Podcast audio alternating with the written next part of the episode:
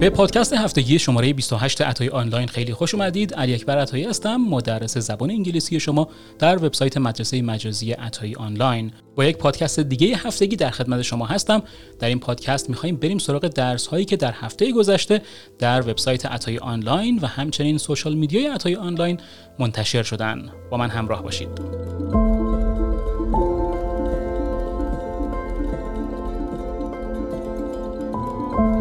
قبل از اینکه بریم سراغ درس های این قسمت بریم سراغ اخبار سایت مدرسه مجازی عطای آنلاین و کلاس های دانش زبان. همونطور که اطلاع دارید کلاس های دانش زبان به صورت ماهانه برگزار میشن.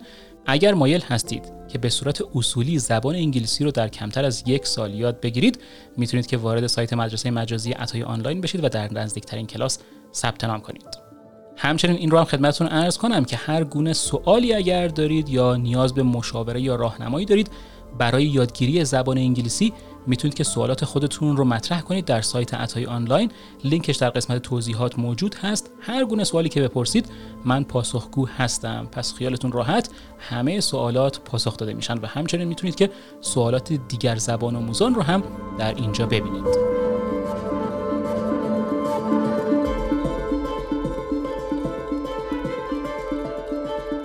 در ابتدا می‌خوایم بریم سراغ یک تریویای جالب درباره زبان انگلیسی. یک کلمه رو می‌خوام بهتون بگم.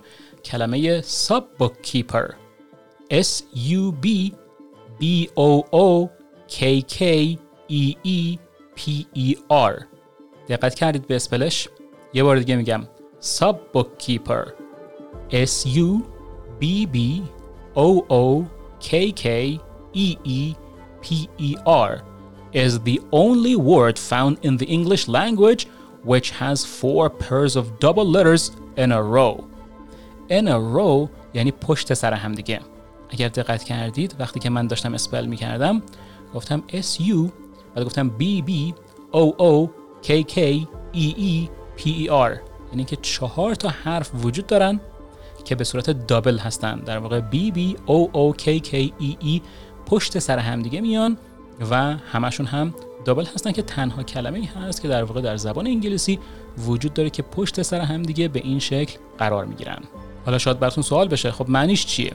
بوک کیپر به معنای حسابدار هست و ساب بوک کیپر کسی هست که در واقع جور زیردست یک حسابدار کار می‌کنه.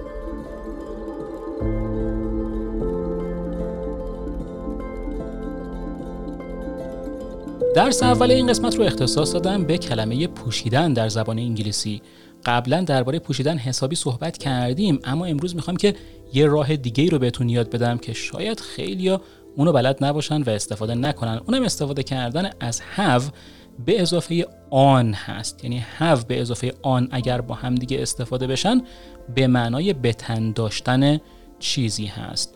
مثلا من میگم که I didn't have my jacket on. جکت به معنای کاپشن میشه. یعنی اینکه من کاپشنم خودم رو نپوشیده بودم. پس به جای اینکه بگم I wasn't wearing my jacket میگم I didn't have my jacket on. البته که گفتیم که wear و put on فقط برای لباس نیست. یعنی هر آن چیزی که روی بدن انسان قرار بگیره می‌تونه که از wear یا put on استفاده کنه. پس من می‌تونم که برای عینک هم استفاده کنم. مثلا میگم I had my glasses on. یعنی اینکه عینکم روی چشمم بود یا عینکم رو زده بودم. اینجوری هم میگیم. پس میگیم I had my glasses on. یا مثلا به صورت سوالی می‌تونیم بپرسیم. Why do you have your shoes on? به جای اینکه بگیم Why are you wearing your shoes? میگیم Why do you have your shoes on? یعنی چرا کفشات پاته؟ یعنی می‌خوای کجا بری مگه؟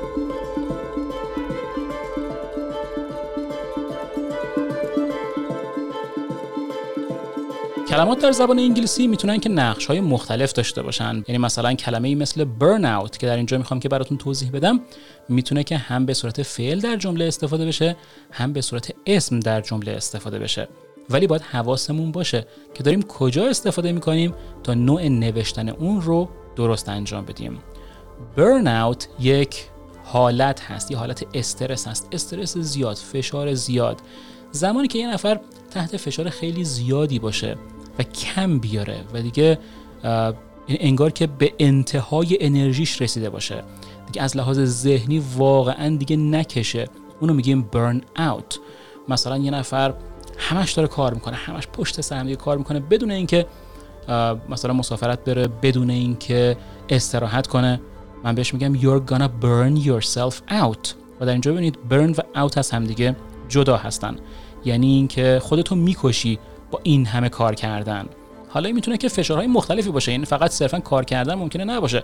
یه نفر ممکنه که از درس خوندن زیاد باشه. یه نفر ممکنه که فشارهای عصبی زیاد باشه. به هر حال هر گونه فشار و استرس عصبی می‌تونه که باعث برن اوت بشه. حالا برن اوت اینجا من به صورت اسم استفاده کردم. گفتم باعث برن اوت بشه. پس من می‌تونم که این رو به عنوان اسمم استفاده کنم. مثلا میگم که working so hard results in a burnout. یعنی اگر سخت کار کنی ممکنه که منجر بشه به یک برن اوت که همون خستگی بیش از حد ذهنی و فیزیکی می‌تونه که باشه. و اینکه برن اوت وقتی که به صورت اسم باشه به صورت سرهم نوشته میشه. یعنی بین برن و اوت هیچ فاصله ای رو قرار نمیدیم.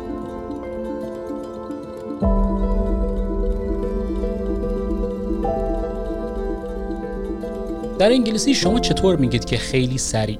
مثلا بهتون میگم خیلی سریع جواب منو بده. شما این رو چجوری میگید به انگلیسی؟ یا میگید که خیلی سریع خودم رو رسوندم به یه جایی. یا خیلی سریع پولدار شدم خیلی سریع به موفقیت رسیدم. این رو به چه شکلی میگید؟ احتمالا از very fast استفاده می‌کنید؟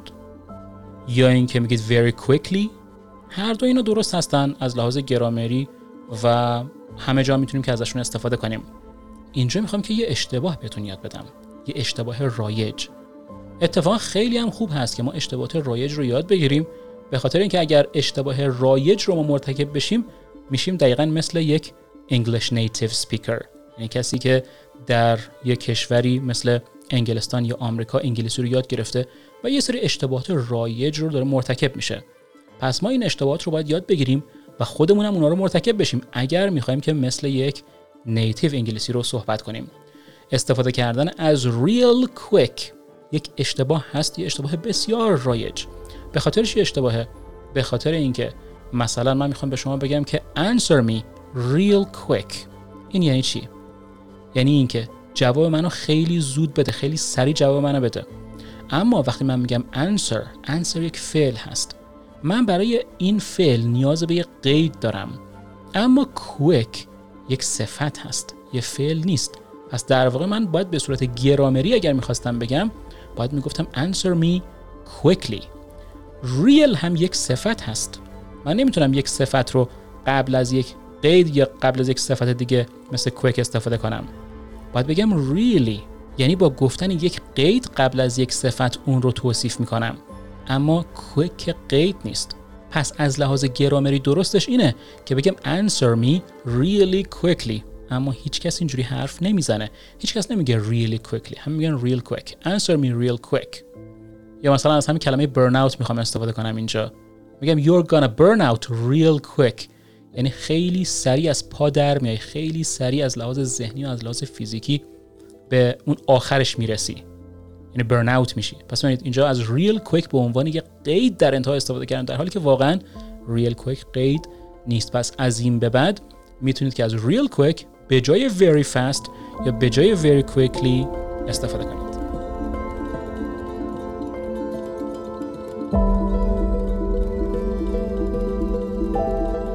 بعضی اشتباهات گفتم که خوب هستن و خوبه که ما اونا رو مرتکب بشیم اما بعضی از اشتباهات هم بد هستن و باعث این میشن که طرف مقابلمون کار سختی رو برای درک ما داشته باشه. یکی از اون اشتباهاتی که خیلی از زبان آموزان مرتکب میشن استفاده کردن از ready که یک صفت هست به عنوان یک فعل هست که یک اشتباه خیلی بده.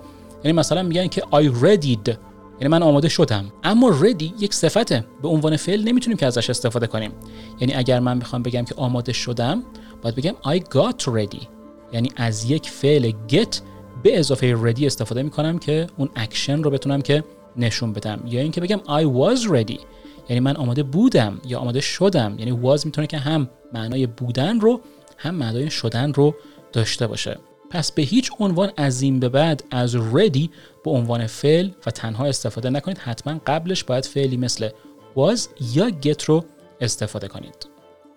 یه نکته دیگه فعل آماده کردن هست. یعنی خیلی از ready به عنوان آماده کردن استفاده می‌کنن.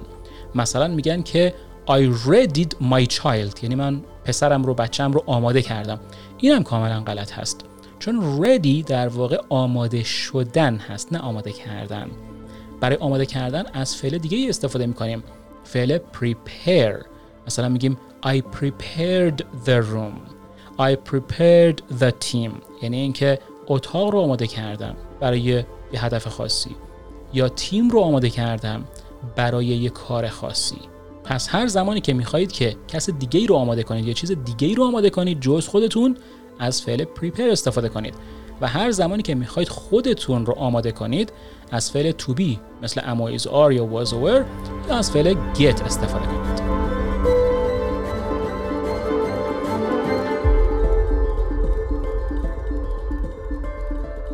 برای قسمت بعدی یه اصطلاح رو براتون در نظر گرفتم اصطلاح day in day out. از این اصطلاح زمانی استفاده می‌کنیم که بخوایم بگیم که یه کاری همش انجام میشه. یعنی پشت سر همدیگه انجام میشه. یه جورایی می‌تونه که بار منفی هم در خودش داشته باشه. مثلا من میگم که I worked day in day out. یعنی همش در حال کار کردن بودم. می‌تونستم بگم I always worked. ولی اگه بگم I always worked خیلی این معنا رو به این شکل نمیرسونه. نشون نمیده که انقدر من در حال کار بودم. پس یه مقدار تاکید بیشتری داره حتی نسبت به استفاده کردن از always. یا مثلا میگم که she cried day in day out.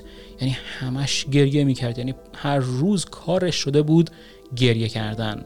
ببینید که تاکید بسیار بیشتری داره تا اینکه من بخوام که از always استفاده کنم بگم که she always cried. She always cried. حتی مثلا می‌تونه که به یه بچه اطلاق بشه. مثلا بگیم که she always cried. ولی always اون تاکید رو نداره که همش در حال گریه بود. شاید منظور این باشه که مثلا روزی یه بار گریه می‌کرد.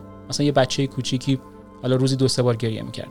ولی وقتی میگم day in day out یعنی اون وسط اصلا قطع نمی‌کرد کارو. یعنی همش پشت همدیگه داشت گریه می‌کرد.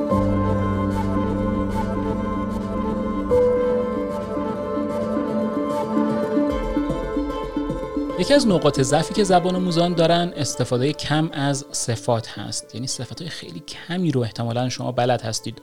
اینجا می‌خوام که چند تا صفت بهتون بگم که در کنار کلمه friend بتونید که ازشون استفاده کنید و یه شکل بهتری رو به زبان انگلیسی خودتون بتونید بدید.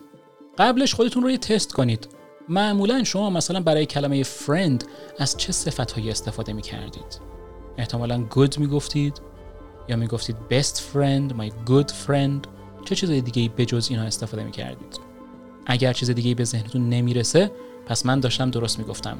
که از لحاظ صفت یه مقداری ضعف دارید. حالا اینجا می‌خوایم که کلمه friend رو با هم دیگه تقویت کنیم و چند تا صفت خوب در کنارش بذاریم. اولی کلمه close هست. Close که مثل close نوشته میشه یعنی close فعل هست به معنای بستن اما close صفت به معنای صمیمی. پس a close friend میشه یک دوست صمیمی. یا از صفت lifelong می‌تونیم که استفاده کنیم. Lifelong مشخص هست. یعنی دوستی که تمام زندگیمون با همدیگه دوست بودیم. A lifelong friend. صفت بعدی صفت mutual هست. A mutual friend. یه دوستی هست که در واقع مشترک هست بین شما و یک نفر دیگه یه دوست دیگه. همچنین ما می‌تونیم که نقطه شروع یک دوستی رو به عنوان صفت استفاده کنیم. مثلا a childhood friend a school friend. A university friend. یعنی اون نقطه زمانی یا اون مکان رو می‌تونیم به عنوان یک صفت استفاده کنیم در کنار friend که نشون بدیم که از چه زمانی با همدیگه دوست هستیم.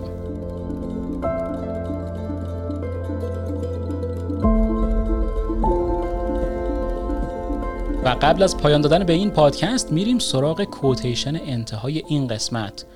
Winners talk about the solutions Losers talk about the problems. Winners به معنای برنده ها هستن. Talk about the solutions. Solutions به معنای راه حل میشه. میگه برنده ها درباره راه حل حرف می‌زنن. Losers به معنای بازنده ها هست. Talk about the problems. درباره مشکلات حرف می‌زنن. پس اگر می‌خواهید که جزی از برنده ها باشید به جای فکر کردن و صحبت کردن درباره مشکلات باید شروع کنید فکر کردن و صحبت کردن درباره راه حل ها یه بار دیگه این رو میگم. Winners talk about the solutions, losers talk about the problems.